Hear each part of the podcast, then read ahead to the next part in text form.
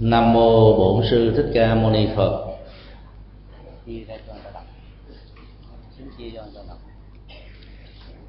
Kính thưa toàn thể quý thiền hữu tri thức. Hôm nay là ngày giảng cuối cùng trước mùa Du Lan.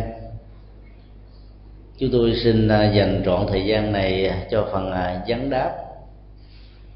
tất cả những vấn đề gì liên hệ đến sự tu học nói chung xin à, quý thiền hữu tri thức quan hỷ đặt các câu hỏi có thể ngồi tại chỗ hoặc là à, đứng lên và đọc lớn cái câu hỏi mà mình à, muốn được chia sẻ.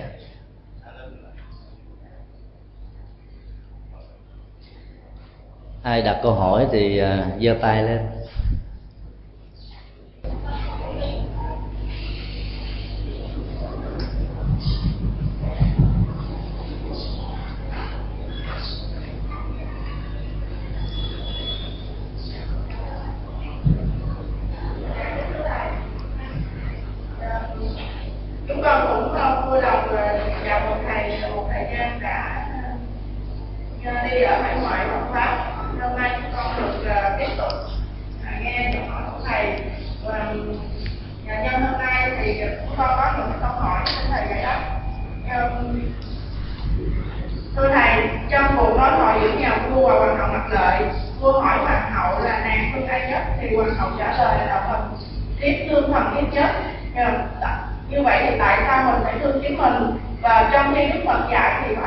Con người à, chúng con chưa hiểu đáp xin thầy giải đáp. Câu hỏi này liên hệ đến à, hai nội dung. Nội dung của tình yêu và nội dung của tình thương. Ở trong tiếng việt á, thì thương là một từ à, rất là rộng. Tùy theo đối tượng và cách thức sinh hô mà động từ thương này được hiểu là thương mang tới cách giới tính của một người nam dành cho một người nữ, hoặc ngược lại. Hoặc là ờ, cái tình thương kính của con cháu đối với ông bà cha mẹ, hay là sự thương tưởng của những người lớn dành cho những người con giáo hoặc là người dưới của mình. Trong câu hỏi vừa nêu đó, chúng ta thấy nó liên hệ đến một điển tích xảy ra ở trong à, cuộc đời của đức phật. Hoàng hậu mặc lệ là người được nhà vua rất là sủng ái. Khi nhà vua hỏi, cái câu hỏi rằng là trong cuộc đời đó, ái khanh thương ai nhiều nhất? Thì hoàng hậu mặc lệ đã trả lời là ái khanh thần thiếp thương thần thiếp nhiều nhất câu trả lời đó đã làm cho nhà vua hoàn toàn thất vọng. Khi một người thương một người nào đó, đặt ra một câu hỏi rằng là trong cuộc đời này, anh hoặc là em thương ai nhất trong cuộc đời, thì trong bản chất của câu hỏi đó đó, cái người đặt câu hỏi muốn ngỏ ý rằng là người đối tác và được hỏi, phải trả lời rằng người hỏi là người được thương nhiều nhất. Ấy thế mà hoàng hậu mặc lệ đã nói rằng là thần thiếp thương thần thiếp nhiều nhất, chứ không phải thương nhà vua. Vừa bất mãn, vừa giận dỗi, vừa cảm thấy tức mà không biết tại sao người mà mình thương kính nhất ở trong cuộc đời lại trả lời như vậy. Chúng ta thấy đây nó có hai cái quan niệm về tình yêu và tình thương khác nhau trong ờ, trường hợp của nhà vua đó thì ờ, khi mình nói rằng mình thương một người nào đó thì mình xem người đó chính là người bạn đồng hành. Tất cả mọi ngọt bùi sẻ chia đó là đều phải được thực hiện một cách bằng trái tim chứ không phải là bằng à, những cái ép áp lực hay là những cái quan niệm ở trong ngoại giao ứng xử một cách bình thường mà không có bất cứ một cái gì của tấm lòng ở bên trong. Trong khi đó, đối với hoàng hậu mặc lệ đó, là đứng từ góc độ tâm lý học chiều sâu, thấy rất rõ rằng là mình, khi mình bảo rằng mình thương một người nào đó, trên thực tế là mình thương chính mình. Điều này thấy rất rõ nằm ở chỗ là bởi vì khi con người thiết lập một cái tình thương yêu đối với người khác, thì trước nhất người đó đang nhận diện ra được rằng là nó có một cái khoảng trống rất cô đơn buồn tẻ ở bên trong và chiều sâu tâm thức của mình. Thương một người khác là để khoảng lấp đi cái khoảng trống này và tìm cách chia sẻ nỗi vui cũng như là niềm buồn ở trong cuộc đời. Và không có người đồng hành như thế đó thì trạng thái cô đơn buồn chán này đó sẽ bị uh, tương sình giãn nở ở mức độ lớn hơn cho nên trong bản chất của tình yêu giới tính đứng từ cái nhìn của nhà phật, một mặt là một cách thức tư hữu hóa và muốn trở thành như là sở hữu chủ duy nhất và độc nhất của cái sản phẩm tình yêu mà mình thiết lập trong mối quan hệ, như là một khế ước xã hội, phần lớn đối với hôn nhân, hoặc là một cái khế ước ngoại giao, phần lớn đối với quan hệ, đối tác, trực tiếp và gián tiếp trong cuộc đời. Và do đó đó thì cái câu trả lời của hoàng hậu mặc lệ là hoàn toàn đúng với bản chất tâm lý ở trong tình yêu giới tính. Dĩ nhiên là nhà vua không hài lòng, nhưng cũng không muốn mất đi người thần thiết sủng ái nhất của mình và đã theo lời đề nghị của hoàng hậu mặc lệ đến gặp như lai thế tôn để phân giải. Đức phật đã trả lời rằng là câu nói của hoàng hậu mặc lại là hoàn toàn chuẩn xác. Lúc đó nhà vua mới tin theo. Chúng ta thấy là thương chính mình ở trong tình huống này không phải là một cái trạng thái tâm lý ích kỷ, mà là một cái chiều sâu. Nó trở thành như là một cái quán tính. Khi con người có mặt ở trên cuộc đời, thì đến cái tuổi có thể nhận thức các hoạt động tâm sinh lý bắt đầu được nảy nở đó thì lúc đó là con người có cái hướng hướng về một người khác giới phái với mình để thương để yêu để chia sẻ và để được chia sẻ để chăm sóc và để được chăm sóc để yêu và để được yêu. Và do đó cái khuynh hướng tâm lý đó, đó nó trở thành như là một cái hoạt dụng đối với tất cả những ai còn trong phạm vi của người phàm và kẻ tục trong khi đó đó lời dạy của đức phật dạy rằng là chúng ta thương tha nhân và thương cộng đồng. Cái câu dạy đó là một câu dạy hướng dẫn chúng ta mở tấm lòng đối với tất cả các chúng sinh. Và do vậy đó cái phần lời dạy thứ hai này đó là thích ứng cho những người xuất gia.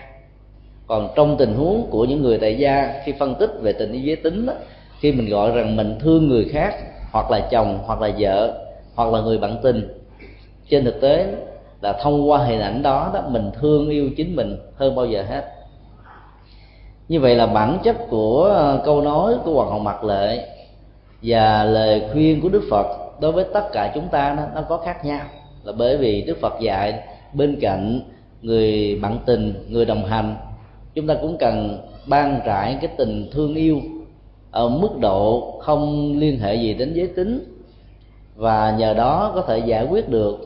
một phần nào những sự rê rụng nỗi khổ niềm đau ở tha nhân và cộng đồng. Ở trong ờ, lễ quy y tam bảo hoặc là kết thúc các khóa kinh ở trong các ờ, nghi thức tụng niệm thuộc truyền thống Phật giáo Bắc Tông, thì tất cả các Phật tử hành trì đều phát nguyện bằng câu như thế này là đương nguyện chúng sanh. Như vậy là mình lấy tất cả chúng sinh làm đối tượng để hướng tâm với tất cả những hoạt động của lòng từ bi sâu kín nhất cụ thể nhất thể hiện mang niềm vui đến cho tha nhân và cộng đồng. Và do đó đó là, là cái lời phát nguyện này đó giúp cho chúng ta mở rộng cái tấm lòng và trái tim đối với tất cả các chủng loại. Hơn là chỉ đơn thuần dành riêng cho một người người đó có thể là bạn tình và sau đó là bạn đời của mình thì như vậy là trong cái lời phát nguyện ở mỗi thời kinh và cái bản chất tâm lý sâu kín nhất thương người khác tức là thương chính mình đó, nó có một cái phần hỗ trợ rất rõ là bên cạnh cái hoạt động tâm lý thòng kính thương yêu mình sợ mình cô đơn sợ mình bị buồn buồn tẻ sợ mình bị khổ đau sợ mình bị trống vắng cho nên mình tìm một người khác để đồng hành thì chúng ta cần phải phát nguyện để có thêm một cái tình thương rộng hơn và lúc đó đó, trong cái tình huống, nếu tình yêu nó không được trọn vẹn trong cuộc đời đó, thì chúng ta vẫn có thể đứng vững mà không bị sụp ngã ở ờ, nhiều cái thách đố khác nhau. Cách đây vài tháng thì tất là ờ, có lẽ là quý phật tử đều nghe được một cái tin, nữ phật tử mộng cầm qua đời ở tuổi 94 hay 96 bà là nhân vật được đề cập rất nhiều ở trong các mảng thơ văn, đã đi vào trong lịch sử của thơ văn Việt Nam, của hàng Mặc tử.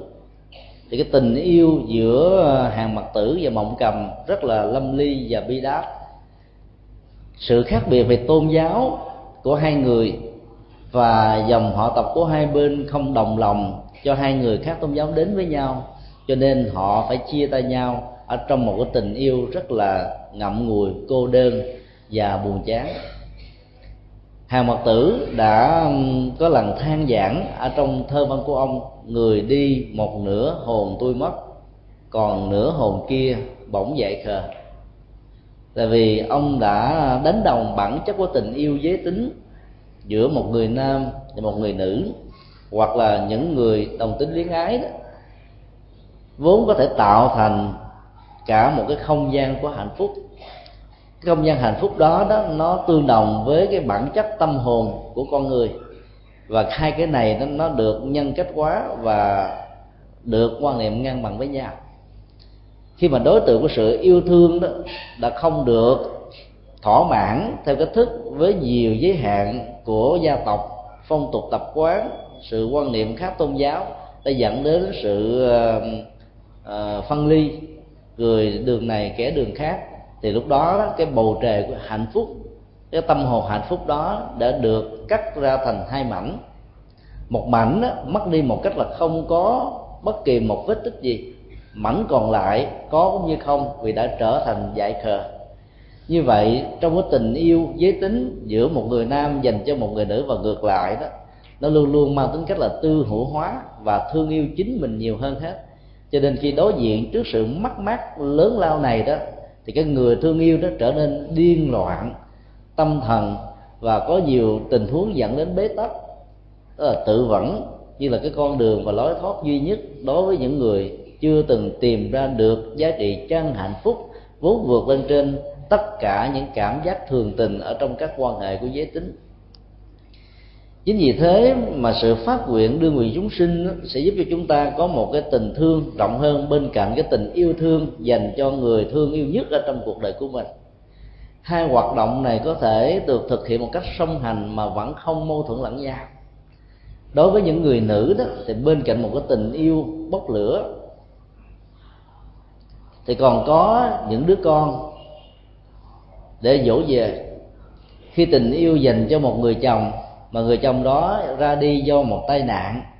hay do hết tuổi thọ. Thì phần lớn những người phụ nữ giữ cái trạng thái chung thủy với người đã ra đi và chuyển thể hết tất cả những cái tình thiêng yêu, giới tính dành cho tình thương yêu đối với các đứa con của mình. Về bản chất của sự duy trì và thay đổi cái tính cách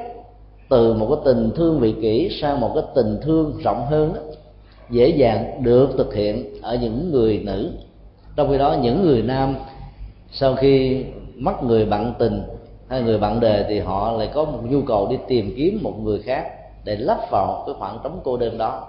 Và cái tình thương dành cho con cái đôi lúc nó trở thành như là phụ thuộc vì cái sự hấp dẫn của tình thương uh, giới tính nó trở thành cao hơn. Và phân tích và bản chất của tình thương trong tình huống của người nam hay người nữ giữ trạng thái đơn độc một mình để trung thành với người ra đi hoặc là tái giá bước một bước thứ hai cũng đều là bản chất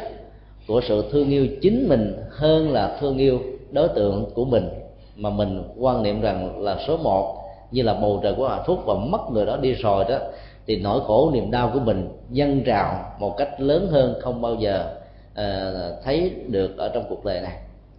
như vậy là thực tập cái tình thương yêu ngoài giới tính đó, là một nhu cầu rất lớn. Để khi chúng ta bị đánh mất cái tình thương giới tính do những cái tình huống nghịch cảnh mà ra đó thì chúng ta không bị điên loạn không bị trao đảo không bị ngã quỵ mà vẫn có thể thẳng bước ở trên cuộc đời. Bởi vì cái tình thương đó đó nó trở thành một cái niềm để thay thế cái sự trống vắng ở trong trái tim thổn thức mà lại mất phương hướng của mình. Trong một bản kinh thuộc về truyền thống bắc tông mặc dù nguồn gốc của nó không được rõ lắm được phát hiện vào thập niên 50 của thế kỷ thứ 20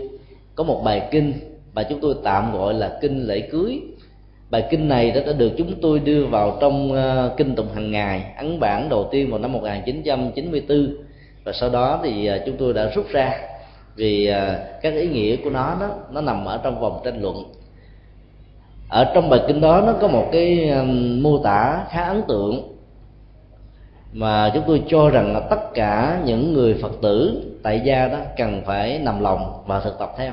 Đó là mỗi một người nữ nên có hai chồng, mỗi một người nam nên có hai vợ. Nhiều người nghe nói khái niệm hai chồng, hai vợ lắc đầu. Đức Phật dạy mình chung thủy với cái người bình thường như là một cái ước hôn nhân xã hội. Ở đây khái niệm vợ và chồng thứ hai đó được Đức Phật đưa ra là một cái từ nhân cách hóa và ám chỉ cho giáo pháp của ngài. Vợ và chồng về hôn nhân thông qua một khế ước xã hội được luật pháp bảo hộ đó cần phải đính hôn với Phật pháp. Cả vợ lẫn chồng đồng phải đính hôn với Phật pháp là bởi vì Phật pháp là điểm tựa mà cả hai bên có thể sử dụng các nguồn tâm linh, nguồn đạo đức, nguồn an vui mà không bao giờ sợ cái nguồn tâm linh đó trở nên cạn kiệt và cũng không hề có bất kỳ những tình trạng đánh ghen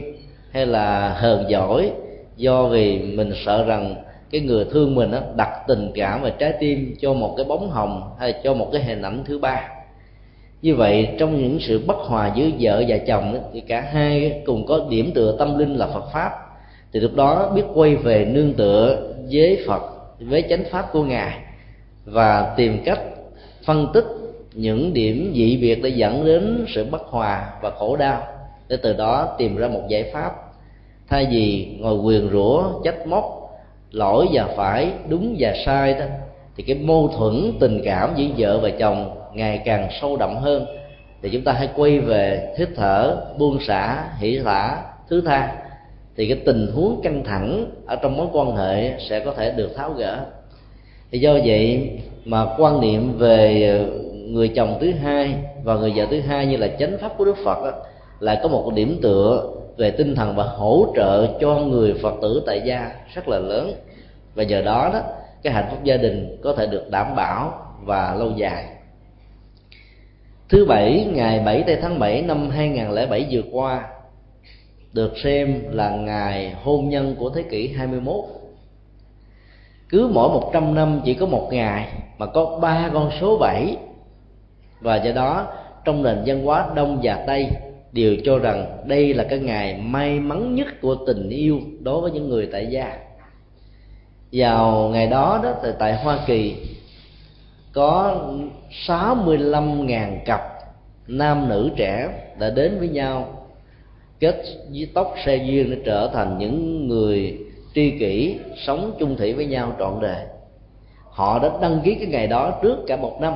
vì họ tin tưởng rằng là đính hôn trong ngày này đó sẽ giúp cho họ có cơ hội để duy trì được tình yêu hạnh phúc đến răng long tóc bạc chúng ta cũng được biết rằng là hoa kỳ là quốc gia mà số lượng tỷ lệ ly dị cao nhất trên thế giới hiện nay. 49% ly dị mỗi năm. Tức là cứ trung bình gần hai cặp thì có một cặp ly dị. Và do đó, cái mức độ ly dị này đã dẫn đến sự khủng hoảng đời sống hạnh phúc gia đình của những người ở Hoa Kỳ những nước phát triển về kinh tế càng mạnh, đứng sau Hoa Kỳ là có mức độ tỷ lệ của các cao. Trong khi đó, các quốc gia thuộc về Phật giáo thì mức độ ly dị đó được giảm thiểu ở mức độ tối đa. Quốc gia đứng thứ hai có tỷ lệ ly dị thấp nhất thế giới, đó là Tích Lan. Mà đại đa số quần chúng tại đây là những người hành trì theo những lời Phật dạy. Do vậy, khi mình hiểu rất rõ là bản chất của tình à, yêu thuộc về giới tính đó, nó luôn luôn là một cái tình ích kỷ và nó mang tính cách là tư hữu hóa. Nhưng cái tính cách ích kỷ về tư hữu hóa này nó nó có thể được biện hộ về phương diện pháp luật như là một cái cơ sở rất căn bản để bảo hộ được hạnh phúc hôn nhân chung thủy giữa hai người. Nhưng vì vì bản chất của tình yêu chung thủy đó là một sự ích kỷ do đó, đó nếu đặt nặng về vấn đề này mà không mở cái tình thương yêu ở mức độ rộng hơn đối với những người bất hạnh trong cuộc đời đó, thì tất cả các giá trị và sản lượng kinh tế mà con người tạo được thông qua làm ăn chân chính từ khối óc và bàn tay sẽ trở nên vô nghĩa. Và nó làm cho một xã hội co cụm lại ở trong một ngôi nhà. Cái nền văn hóa của phương tây nói chung và hoa kỳ nói riêng là nền văn hóa tình yêu theo quan niệm, đó là tư hữu hóa và trở nên rất là ích kỷ tình làng nghĩa sớm ở trong xã hội phương tây ngày nay đã không còn nữa. Bởi vì đó là hai trái tim thổn thức sống tồn tại và hạnh phúc cùng một dịp độc với những cái nỗi niềm mong đợi hạnh phúc lớn nhất ở trong một ngôi nhà. Và do đó họ không cần bận tâm và màng đến bất kỳ một cái gì diễn ra ở nhà của những người lân cận. Dần già rồi đó cái quan niệm tự do cá nhân này đã được nhân rộng và phổ cập làm cho quần chúng đó, lại có một cái quan niệm rất là cục bộ, chỉ biết bản thân mình hơn là biết những thai nhân. Tuy như vậy, vẫn có những con người vượt ra khỏi những hàng rào của nền văn hóa vật dục và có khuynh hướng ờ, là cá nhân hóa tình yêu và đặt mình ở trong một vai trò trọng tâm như bản lề trong các mối quan hệ để vượt ra hết tất cả những giới hạn đó mang cái tình thương, chẳng những đến với thai nhân và cộng đồng mà còn mang tình thương đối với các loài gia súc và động vật nói chung. Do đó chúng ta thấy rằng là ở trong một cái bế tắc của nền văn hóa như vậy đó, thì bỗng nảy sinh ra những con người vượt lên trên những cái định chế xã hội do phong tục tập quán văn hóa và tôn giáo của nơi đó có mặt chính vì thế mà cái con đường của sự gieo rắc các hạt giống của tình thương yêu vượt ra khỏi giới tính là không thể nào không có ở trong cuộc đời nếu trong cuộc đời này tất cả những người tại gia có vợ và chồng đó, đều là những người thương yêu người khác thông qua sự thương của chính mình. Và đánh đồng sự thương của chính mình chính là tình thương yêu của giới tính như là sự chung thủy nhất đó, thì nó dẫn tới rất nhiều sự bế tắc khủng hoảng trong đời sống xã hội là điều khó có thể tránh khỏi. Do vậy việc tìm đến một tình thương yêu cao thượng hơn ngoài cái tình yêu giới tính mà mình có, như là sự chung thủy và tìm kiếm hạnh phúc vì giới tính là điều cần phải thực tập. Chính vì thế mà những người phật tử thời gia luôn luôn được huấn luyện, đưa nguyện chúng sinh để trải lòng thương yêu đối với tất cả các chủng loại. Mà trong đó đó, các loài động vật cần phải được đón nhận một sự chăm sóc một cách bình đẳng so với tất cả những con người chính vì vậy mà tình thương yêu trong phật giáo luôn luôn là một cái tình thương yêu bao gồm tất cả mọi đối tượng. Trong đó, người thân nhất và người thương nhất của mình chỉ là một bộ phận hay là một thành phần.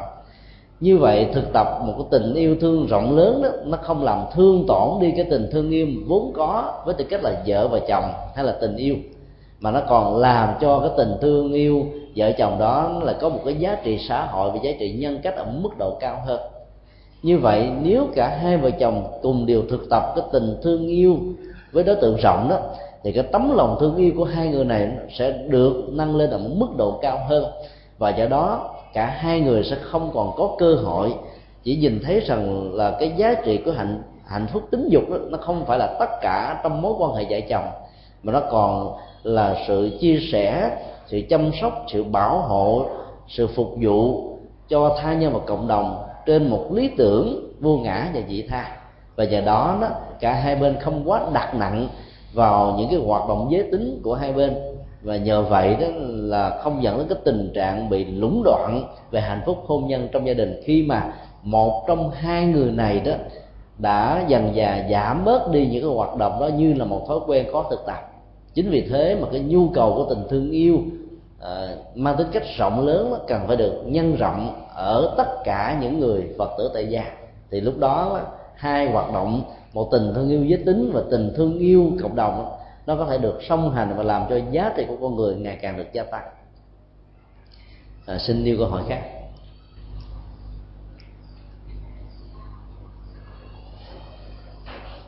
À,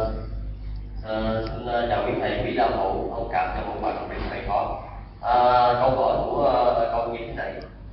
À, vì sao có câu nói là kẻ thù lớn nhất của chính mình vậy kẻ thù lớn nhất của chính mình là gì? Xin hết.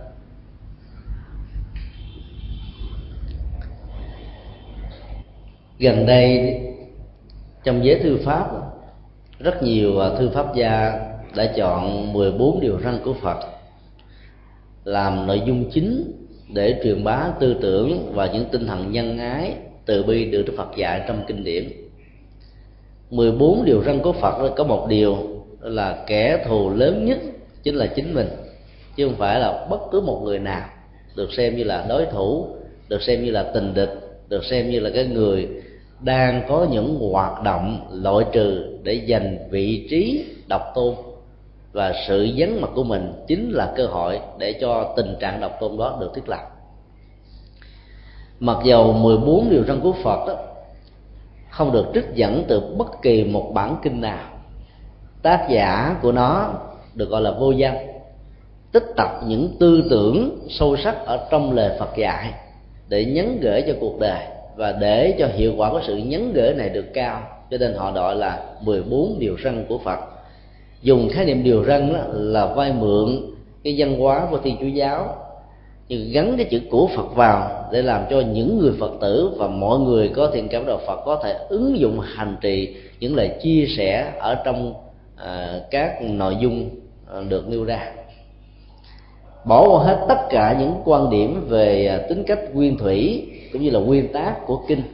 mà 14 điều răn này đề cập đến. Chúng tôi xin chia sẻ cái ý tưởng mà nội dung của câu vừa đặt ra đó là kẻ thù lớn nhất ở trong cuộc đời này không phải là tha nhân mà là chính mình. Dĩ nhiên khi gọi là chính mình đó, chúng ta phải mở một dấu ngoặc đơn. Nếu cái tôi đó là một cái tôi vị kỷ, nhỏ nhoi, hạn hẹp, cái tôi của hèn gương hèn hờ hờn ghen, cái tôi của hận thù, cái tôi của cái việc mà vượt lên trên hết tất cả những giá trị của đạo đức để tìm kiếm hạnh phúc cho bản thân mình, thì cái tôi đó chính là kẻ thù và là một tên cướp đoạt tất cả các giá trị an vui hạnh phúc của bản thân mình và tha nhân. Còn nếu chính mình đó là một cái quá trình nỗ lực, tu tập tất cả các công đức, các việc làm và những cái giá trị lại là an vui cộng đồng cho xã hội và tha nhân, thì cái tôi đó không thể là kẻ thù của chính mình, mà là người bạn đồng hành. Như vậy là bản thân của chính chúng ta đó không phải tốt và cũng phải xấu vấn đề sử dụng các giá trị của chúng tôi và chúng ta là cái tôi và cái ta đó, cho những hoạt động cụ thể trong xã hội, mới có thể phản ánh được rằng là giá trị tốt hay là xấu của nó. Và do đó, chúng ta mới có thể xem rằng là nó là kẻ thù, hay là người bạn đồng hành, hay là người thầy, hay là người hỗ trợ, hay là vị hộ pháp, hay là ông tiêu ở trong đời sống hạnh phúc của bản thân mình như vậy cái khái niệm kẻ thù chính là mình ở đây muốn chỉ là các hoạt động tâm lý rất là nhỏ nhoi. Và các hoạt động đó, đó nó có cái tính cách là một cái tôi trung tâm cái tôi của vũ trụ. Và cái tôi đó đó có những hoạt động luôn luôn hướng tới cái tình huống dẫn tới các quan niệm mục hạ vô nhân. Mình là số một tất cả những người khác những người còn lại trong xã hội trong cộng đồng giàu hơn mình giàu ngang bằng với mình giàu có những cái giá trị khác và có thể đáng để được tham khảo, vẫn không bao giờ được bản thân của cái tôi này cho rằng có những giá trị thực tế như thế. Và do vậy đó đánh mất rất nhiều cơ hội để học hỏi được những điều hay lẽ phải ở những người khác.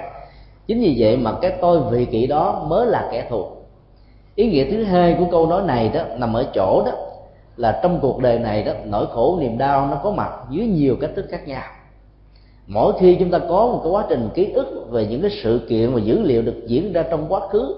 thì nỗi khổ niềm đau đó có cơ hội được trỗi dậy hơn bao giờ hết. Ba lần đi Hoa Kỳ vào năm 2004, 2005 và 2007 cũng như đi Úc Châu vào 2003 và 2006 chúng tôi đã cảm nhận ra được cái nỗi khổ niềm đau cũng như là những hận thù mà những người Việt Nam đang sống ở hải ngoại đối với uh, những gì mà họ đã từng gặp phải khổ đau trong quá khứ. Bất kỳ một dữ liệu gì mà có thể gợi lên cho họ về nỗi đau quá khứ đó họ có thể quy kết người đó chính là kẻ thù của mình. Và do vậy đó khi chúng tôi sang Hoa Kỳ đó chúng tôi phải hạn chế một cách tối đa việc sử dụng các khái niệm và các thuật từ được xuất hiện sau năm 75 ở trong nước Việt Nam. Vì chỉ cần nghe những khái niệm các thuật từ đó người ta không cần biết mình là ai nói cái gì người ta liên tưởng đến những đối tượng mà họ xem rằng là đó là kẻ thù của chính họ. Và do đó, giàu cho những lời chia sẻ của mình, nó có phản ánh được lời Phật pháp, cỡ nào đi nữa cũng trở thành là vô ích và mất giá trị. Chính vì thế mà việc chọn lọc các khái niệm, ngôn từ để diễn tả cho quần chúng phật tử hải ngoại là điều mà các nhà hoàng pháp cần phải lưu tâm. Bởi vì nó gợi đến nỗi đau của quá khứ thì làm cho người ta không thể nào quên được và chính vì thế mà họ sẵn sàng vì nhiệt tình hoặc là vì hiểu lầm tặng cho mình những chiếc nón cối. Và khi ai được tặng cho những chiếc nón có thì người đó sẽ khó có có thể có cơ hội giảng kinh thuyết pháp cho quần chúng nghe được. Chính vì vậy mà ký ức về tiến trình của quá khứ đó, thường làm cho nỗi đau sống dậy lần thứ hai và do đó biến mình trở thành nạn nhân. Đức phật đã thấy rất rõ rằng là cái gốc rễ của khổ đau đó nó có nhiều cái ờ, tình huống khác nhau và làm cho người ta khó có thể quên được. Và do đó chủ trương mà hiện tại lạc trú mà đức phật dạy đó là một cái nghệ thuật trị liệu về tâm lý rất là cao. Các nhà chính trị không muốn bao giờ quên quá khứ. Họ muốn chúng ta hoặc là đứng về phía họ hoặc là đứng về phía đối lập với họ. Trong khi đó tinh thần và đạo lý từ bi của nhà phật á, dạy chúng ta không bao giờ xem con người là kẻ thù của con người lòng tham, lòng sân, lòng si. Hoặc là cái tôi có lòng tham, lòng sân, lòng si chính là kẻ thù của con người.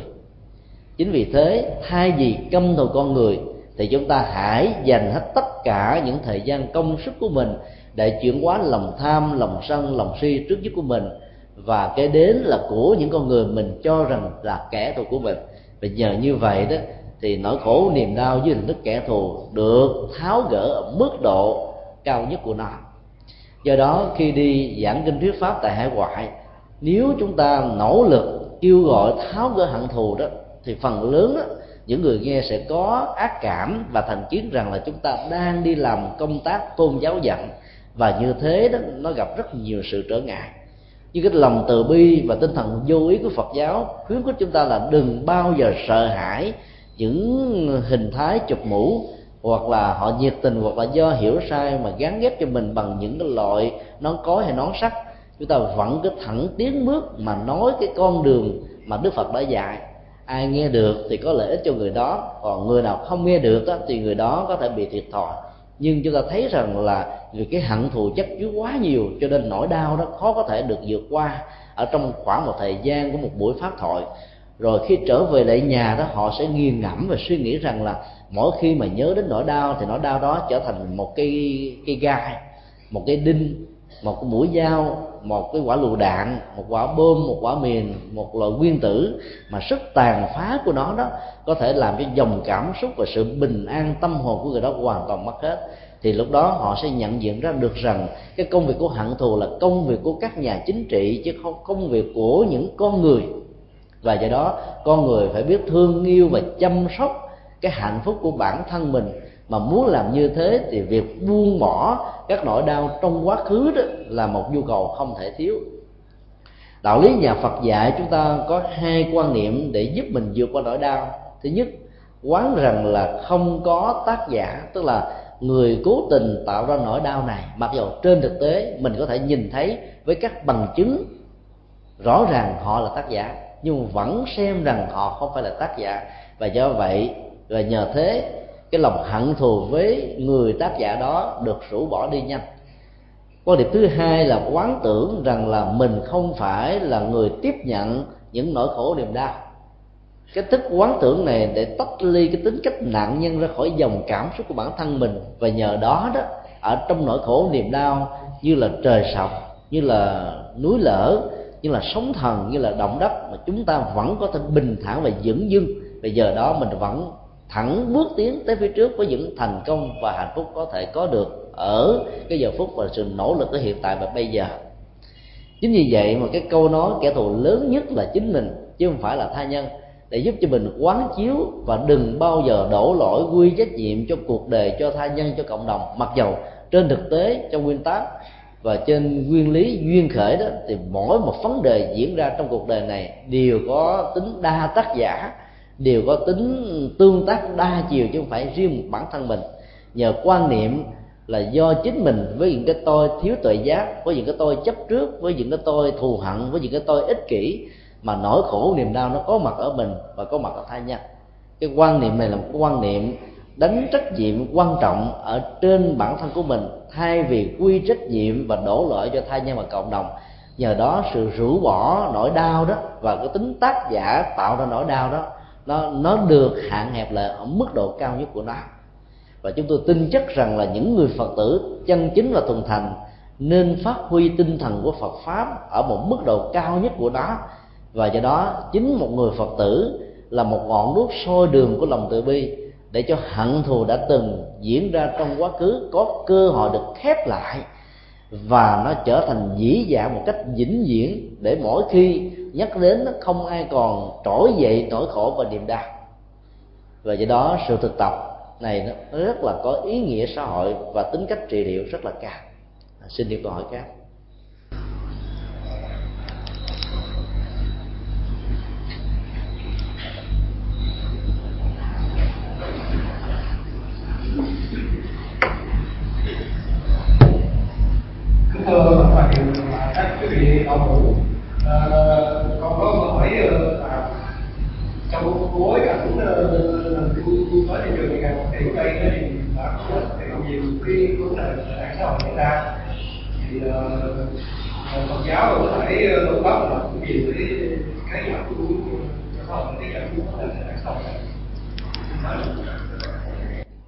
Đây là câu hỏi mang tính cách ứng dụng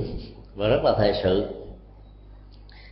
Việt Nam đã chính thức trở thành thành viên 150 của tổ chức thương mại quốc tế. Khi tính cách toàn cầu hóa dưới góc độ của kinh tế đã được thực hiện trong những năm gần đây đó, thì tương tiếp văn hóa đã được diễn ra ở trong tất cả các cộng đồng trên thế giới trong cái tiến trình à, tương tiếp văn hóa đó thì chúng ta thấy rằng là bản chất của văn hóa ở từng quốc gia nó không còn giữ nguyên ngay cái nguyên quyền của nó. Nó phải tiếp nhận các cái nguồn văn hóa mới. Bên cạnh việc tiếp thu các nền văn hóa mới thì cái gốc rễ văn hóa bản địa này, nếu không đủ giữ vững thì nó sẽ bị mất đi. Hoặc là nó bị tác động ảnh hưởng chi phối và biến dạng ở mức độ nào đó mà chúng ta khó có thể loại trừ và tránh khỏi do vậy, các quốc gia thuộc về thế giới thứ ba như là việt nam, thuộc về những quốc gia đang đối diện với cái nghèo về kinh tế, thì việc mà tiếp biến văn hóa chắc chắn không thể tránh khỏi những cái tình trạng chúng ta sẽ lao tới cái nền văn hóa vật dụng của thế giới phương tây mà mấy mươi năm về trước họ đã từng trải qua và họ đã từng nhìn thấy được cái giới hạn của nó. Bên cạnh việc nâng cao các giá trị kinh tế dẫn đến cái tiến trình phát triển bền vững một quốc gia về phương diện kinh tế. Thì cái nền nhân hóa, kinh tế và vật dụng của thế giới phương tây ở trong tiến trình tiếp biến dân hóa tại việt nam sẽ làm cho con người việt nam dễ dàng đánh mất cái gốc rễ dân hóa của mình. Trong đó, gốc rễ dân hóa của phật giáo như là một cái nền tảng, như là mái che, như là sự hỗ trợ. Chính vì vậy mà tất cả những người phật tử, những bậc phục huynh cần phải ý thức hơn bao giờ hết trong tiến trình của sự tiếp biến như thế làm thế nào để cho con em của mình một mặt học được những cái hay của nền văn hóa phương tây để phát triển kinh tế và đóng góp cho xã hội được phát triển một cách lâu dài trong cái giai đoạn toàn cầu hóa và công nghiệp hóa. Nhưng mặt khác vẫn duy trì được những truyền thống văn hóa tốt đẹp của bản địa. Đây là điều nếu chúng ta không làm được đó, thì cái việc có mặt đạt được các giá trị kinh tế thì đồng nghĩa với việc loại trừ và đánh đổ các giá trị đạo đức và tâm linh. Và nếu đó là một sự thật diễn ra trong tương lai của đất nước Việt Nam thì sự tổn thất đó, nó cao hơn là những gì mà chúng ta có thể có. Chúng tôi nhìn thấy rất rõ cũng như rất nhiều nhiều người đã nhìn thấy được việc đó rằng ở tại đất nước Ấn Độ cuộc tiếp biến văn hóa đã từng được diễn ra trong vòng mấy mươi năm kể từ khi Anh đã trở thành chủ chân mới của đất nước này về phương diện chính trị. Sự tương tiếp văn hóa đã được diễn ra. Ấy thế mà cái nền văn hóa bản địa và văn hóa gốc của người ấn độ vẫn được duy trì một cách khá ngạc nhiên. Người ấn độ thích truyền thống văn hóa của họ hơn là truyền thống văn hóa của phương tây. Cho nên đó, là bên cạnh tiếp xúc cái giáo dục những sự tiến bộ về khoa học hiện đại họ vẫn duy trì được bản sắc của họ. Nền văn hóa của việt nam trải qua chiều dài mấy ngàn năm của chiến tranh và huynh đệ tương tàn, cái gốc rễ dân hóa nó mang đậm bản sắc của thuần Việt Nam chẳng có là bao. Bên cạnh đó đó, chúng ta đã hấp thu được cái nền dân hóa của Trung Quốc và đã đánh đồng dân hóa đó chính là cái dân hóa của bản thân mình. Cái gốc rễ dân hóa riêng của mình bây giờ tìm ra thì chẳng có bao nhiêu thứ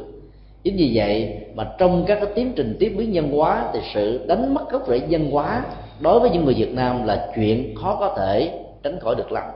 Do đó nếu chúng ta không ý thức và ký tạo các gốc rễ dân hóa tâm linh đối với thế hệ con em, tức là thế hệ giới trẻ đó, thì trong tương lai bên cạnh những gì mà chúng đạt được chúng phải trả một cái giá rất đắt. Mà việc nhận dạng ra nó có thể đã quá muộn màng lắm rồi.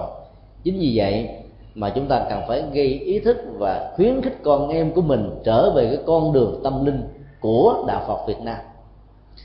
Thế giới phương Tây, đặc biệt là Úc và Hoa Kỳ, là hai quốc gia đã tiếp nhận đạo Phật một cách nồng nhiệt nhất ở trong ba chục năm trở lại đây. Úc được xem là quốc gia đứng hàng đầu về phương diện tỷ lệ, có số lượng quần chúng từ bỏ các tôn giáo gốc của họ để trở thành những người Phật tử chân chính. Hoa Kỳ là quốc gia thứ hai cảm nhận được điều này Hoa Kỳ còn hơn Úc Châu ở phương diện là đã có ít nhất trên dưới bốn chục trường đại học tên tuổi của Hoa Kỳ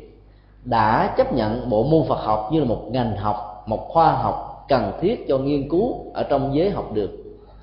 Những trường đại học không có bộ môn Phật học đó, ít ra cũng có được cái nhóm Phật học ở trong những cái ngành triết học, tôn giáo học hay là triết học phương Đông hay là dân hóa lịch sử phương Đông vân vân. Và do đó trong tương lai theo chúng tôi đoán khoảng chừng 300 năm nữa đó, thì đạo Phật tại Hoa Kỳ sẽ là một đạo Phật mạnh nhất ở trên thế giới này việc đến học Phật pháp dưới góc độ của học thuật đó chẳng những là số một tại Hoa Kỳ mà ngay cả các khuynh nước hành trì ở phương Tây thì cũng không có chỗ nào mạnh như là Hoa Kỳ vì cái cái quan niệm về ốc tổ chức cũng như là tính cách và phương pháp luận của người Hoa Kỳ. Và người phương Tây nói chung sẽ làm cho đạo Phật được giới tri thức tiếp nhận một cách mãnh liệt hơn bao giờ hết. Và đó là cái niềm hy vọng mới và cái niềm tin mới. Và trong tương lai ngay cả cái việc học và hành đó chúng ta cũng cần phải đi du lịch và sang du học hay là sang du tu tại Hoa Kỳ. 300 năm nữa, chuyện đó sẽ có thể là một hiện thực là bởi vì tại Hoa Kỳ đó, các yếu tố về văn hóa tín ngưỡng, vốn đặng đập đậm đặc các bản sắc của nền văn hóa bản địa đó, nó không ảnh hưởng mấy đối với bản sắc của đạo Phật. Hay nói một cách khác là nó không có những cái tình huống nhập cư lậu các giá trị văn hóa bản địa vào ở trong đạo Phật thông qua các cách thức hành trì truyền thống của đạo Phật. Và nhờ như thế đó, thì cái hình ảnh của đạo Phật rất là khoa học rất là triết học rất là đạo đức học rất là tâm lý học rất là xã hội học. Và do đó nó sẽ được đại đa số giới trí thức tại đây tiếp nhận một cách rất là khách quan. Chính như thế là cái con đường tiếp biến và phát triển Phật giáo trong tương lai tại Hoa Kỳ sẽ mạnh hơn là ở trong cái tình huống của đất nước Việt Nam và các nước phương Tây phương, phương Đông còn lại. Khi một quốc gia nào đó quá yếu kém về kinh tế thì trong việc mà toàn cầu hóa và tiếp biến nhân hóa thì họ có khuynh hướng tìm đến các giá trị kinh tế làm chính. Và do đó họ có thể bỏ rơi các giá trị tâm linh. Và do vậy đó sự được và mất đó, nó sẽ trở thành như cán cân mà việc thiếu đông đo tính niếm và nhận xét một cách chuẩn xác đó, sẽ dẫn đến tình trạng hối hận về sau này. Do đó chúng tôi nghĩ rằng là hơn bao giờ hết các giới chức lãnh đạo quốc gia cầm cân nảy mực về chính sách văn hóa và chính sách tâm linh của một dân tộc đó, không thể nào không quan tâm đến những cái băng hoại đạo đức do nền văn hóa vật dụng ở phương tây lan tràn vào. Thái lan là một quốc gia mà chúng ta không thể nào là không so sánh và đối chiếu. Là một quốc gia mà 95% hơn dân số là Phật tử. Ấy thế mà bây giờ họ phải đối diện với một khủng hoảng rất là lớn mà khó có thể lý giải được. Đó là cái nạn mãi dâm và truyền nhiễm HIV và S lớn nhất trên thế giới hiện nay. Và đây cũng là quốc gia hứng lấy hết tất cả những hậu quả của cái toàn cầu hóa, mang theo quá nhiều cái nền kinh tế Phật dục mà vốn sự hưởng thụ Phật dục và tính dục được xem như là hạnh phúc lớn nhất và mục tiêu của cuộc đời. Nếu Việt Nam không học được bài học của Thái Lan thì trong vòng ba chục năm tới thôi thì Việt Nam sẽ vượt qua mặt Thái Lan về lĩnh vực này. Đó là một điều được xem như là nỗi đau hơn là hạnh phúc. Và do đó tất cả chúng ta cần phải ý thức điều này. Và nhờ ý thức thì chúng ta mới có những cái hoạt động tập thể để hỗ trợ cho thế hệ tương lai của chúng ta. Tiếp nhận những nền văn hóa tiên tiến nhưng lại loại trừ và đừng bao giờ bị băng ngoại bởi những cái giá trị vật dục của phương tây thì có như thế đó thì cái tương lai của việt nam nó sáng rỡ. Còn đạt được các giá trị kinh tế mà băng hoại giá trị đạo đức truyền thống đó thì chúng tôi cho rằng quốc gia đó không thể được gọi là một quốc gia tiên tiến giàu cho nó có đứng số một về khoa học và kỹ thuật ở trên thế giới này. À, xin đi câu hỏi khác.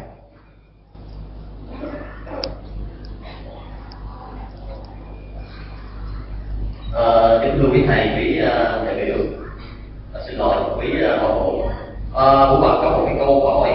à, hiện nay rất nhiều à, rất nhiều người có nhận định rằng đạo đức con người uh, xuống cấp uh, trong mối quan hệ gia đình và trong lối sống trong hành vi vân vân. Theo quan điểm của thầy uh, có nghĩ như vậy không? Xin hết sự xuống cấp đạo đức ở trong bất kỳ một chế độ nào một thời đại nào nó cũng có. Khi mà con người không nhận diện nó được rằng là nó là những giá trị mang lại sự thăng hoa cho cuộc đời. Bản chất của đạo đức và sự phát triển kinh tế đó, phần lớn ý ít được con người quan tâm và tạo ra một cái giá trị đồng hành. Và do vậy đó sự phát triển về kinh tế nếu không có đạo đức làm nền tảng đó, thì sự phát triển đó tạo ra các cái cơ hội của sự băng hoại. Chúng ta có thể thừa nhận rằng là khoa học đó có thể tạo ra sự phát triển về kinh tế nhưng khoa học mà không có đạo đức đó, chỉ là một sự băng hoại về tâm hồn. Do vậy sự xuống cấp về đạo đức là việc có thể diễn ra khi mà khoa học không phục vụ được bản chất và hạnh phúc của nhân loại. Do đó đó hơn bao giờ hết, tất cả những người phật tử tại gia cần phải thấy rất rõ rằng là việc hành trì năm điều đạo đức và nương tựa vào ba ngôi tâm linh sẽ giúp cho chúng ta chẳng những thăng qua được đời sống của bản thân mình, mà mặt khác có thể góp phần rất lớn để thiết lập sự hòa bình, hạnh phúc, thăng bằng xã hội và các giá trị của gia đình. Trong những năm mà chúng tôi hoạt động từ thiện việc tiếp xúc và giao lưu với các thành phần vi phạm luật pháp trong xã hội đó, cho chúng tôi có một cái ý niệm như thế này. Tìm kiếm các giá trị đạo đức mà không thấy đạo à, không thấy đạo đức đó, nó được thiết lập bằng một đời sống chân thật. Mà chỉ nhìn thấy được rằng là bản chất của đời sống kinh tế là hơn hết thì lúc đó con người dễ dàng rơi vào tình trạng xuống cấp về đạo đức. Ở trong kinh a di đà đức phật có mô tả rằng là các cư dân của thế giới tây phương cực lạc là những người đã không bao giờ giàu trong những tình huống khác nhau. Môi trường điều kiện không thuận lợi, việc xuống cấp đạo đức không bao giờ có. Tất cả các cư dân đó được gọi bằng một cái từ a bệ bạc trí, tức là bất thối chuyển về đạo đức và tâm linh. Bất thối chuyển về đạo đức và tâm linh, tức là một hoạt động về nhận thức tuệ giác để giúp cho người đó giàu cho bị cưỡng bức dầu cho bị cám dỗ, dầu cho bị xúi dục, dầu cho bị thách thức như là sống và chết, thì người đó cũng không bao giờ làm bất kỳ một việc làm gì. Nó thương tổn lương tâm, dẫn đến sự cắn rứt, rai rứt về sau này. Thì người như vậy được gọi là người có tự giác. Nói một cách khác, theo đạo phật, người có tự giác là người có một cái quyết định mà bản thân quyết định này không bao giờ làm cho người đó sai lầm về phương diện đạo đức chính vì vậy mà sống phù hợp với đạo đức được xem là sự hỗ trợ và làm lớn tuệ giác. Cho nên, nương tựa vào năm điều đạo đức với tư cách là người phật tử tại gia, thì tôi cho rằng là các nhà tù, các khám ngục sẽ không bao giờ có ở trên cuộc đời này. Do vậy, các hoạt động về đạo đức thiết lập các khuôn hội ở các cái vùng quê hẻo lánh là một nghệ thuật thiết lập cái dành đai văn hóa của một dân tộc thiết lập giáo dục, nhất là giáo dục về đạo đức ở các thành thị là thiết lập cái dành đai hạnh phúc cho con người. Do đó, những người phật tử cần phải nỗ lực hợp tác một cách chặt chẽ để cho hai dành đai đạo đức ở nông thôn và dành đai giáo dục về đạo đức ở thành thị đó cần phải có. Thì lúc đó cái nền tảng đạo đức của Phật giáo nó sẽ góp phần rất lớn cho việc phục hưng sự xuống cấp đạo đức xã hội. Khi mà đồng lương của con người quá thấp, khi mà con người không tin có đề sao khi mà người ta cho rằng đó là đời sống này đó, là nó nó có những cái giá trị của kinh tế là cao nhất, thì lúc đó cái cơ hội băng hoại về đạo đức và xuống cấp về đạo đức là điều khó có thể tránh khỏi. Đạo phật dạy chúng ta một cái quan niệm thấy rất rõ rằng là cái niềm tin về nhân quả trong đời sau dầu cho nhân quả đó nó có thật hay không có thật, không phải là chuyện quan trọng. Mà quan trọng là nhờ vào cái niềm tin này mà người ta sợ không dám làm những điều băng quại về đạo đức ở hiện tại. Khi mà người ta nghĩ rằng là cái kết cục của người tốt và kẻ xấu đó là ngang bằng vì không có đề sai, thì dạ gì mà người ta làm đạo đức dạ gì mà người ta tránh tội lỗi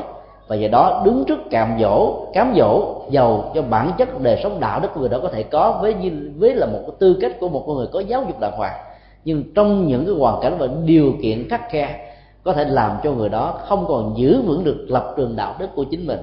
Chính vì vậy mà chúng tôi thấy rất rõ rằng là cái con đường tin nhân quả và tin về đạo đức ở trong kiếp sau sẽ giúp cho người ta giữ vững được đạo đức trước cái thách đố rất lớn của nền văn hóa toàn cầu và cái toàn cầu hóa về đời sống kinh tế vật dục. Do đó các cái niềm tin về đạo đức và đời sống về đạo đức chính là một cái phần rất căn bản để phục hồi những sự mất mát về các giá trị tâm linh. Mà trong sự nỗ lực hướng đến đời sống kinh tế đó chúng ta không thể nào không không thể nhìn ra được rằng nó là một sự thật. À, xin yêu cầu khác.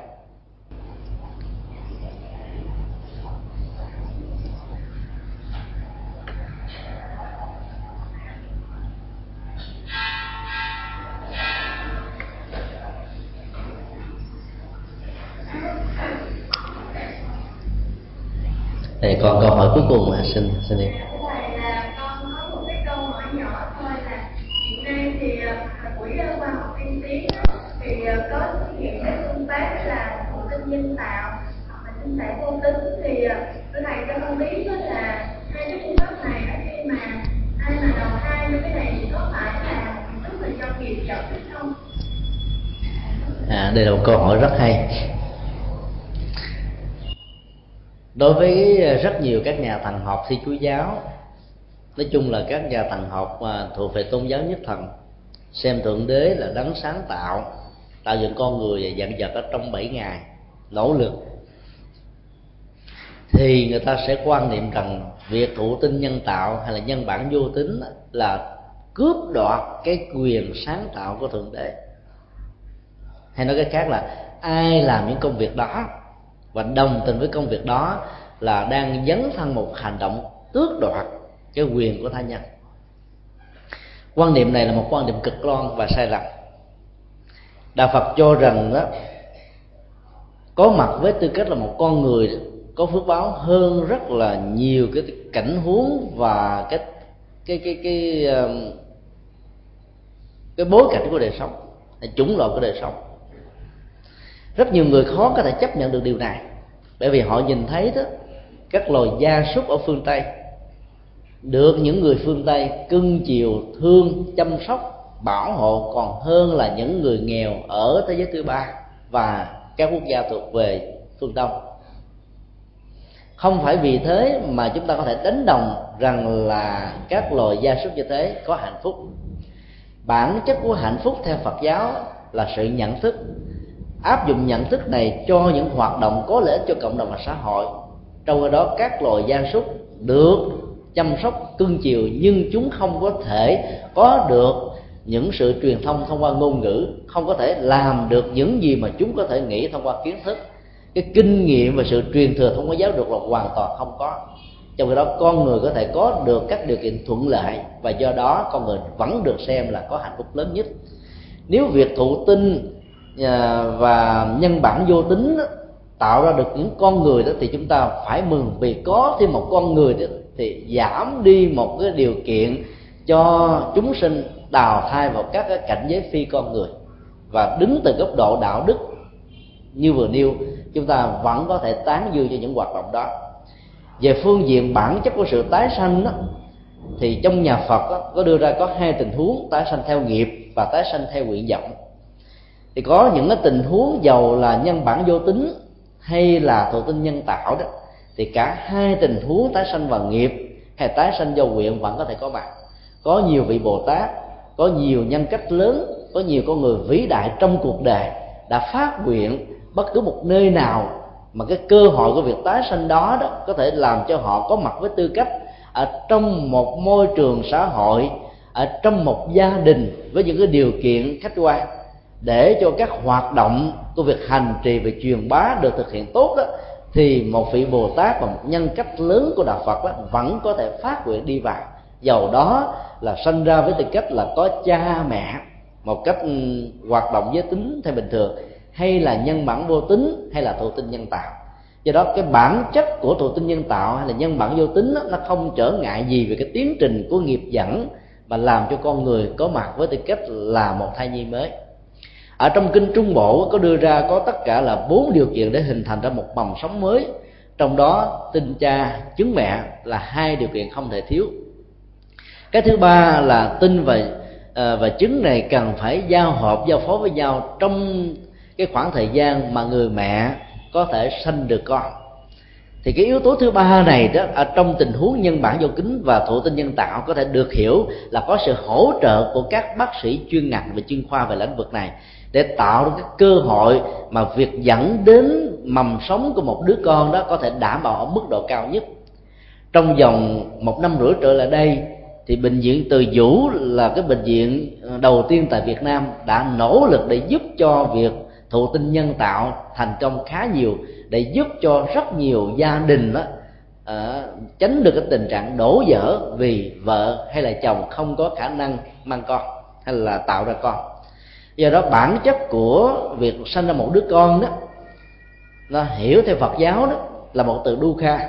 Thì cần phải được giải thích rằng nó không phải là khổ ở trong một số tình huống cụ thể mà nó có thể là một sự không hài lòng. Dukha ở trong nguyên ngữ của Bali và Sanskrit đó, ngoài nghĩa khổ ra nó còn có nghĩa thứ hai rất quan trọng là không hài lòng về phương diện tâm lý.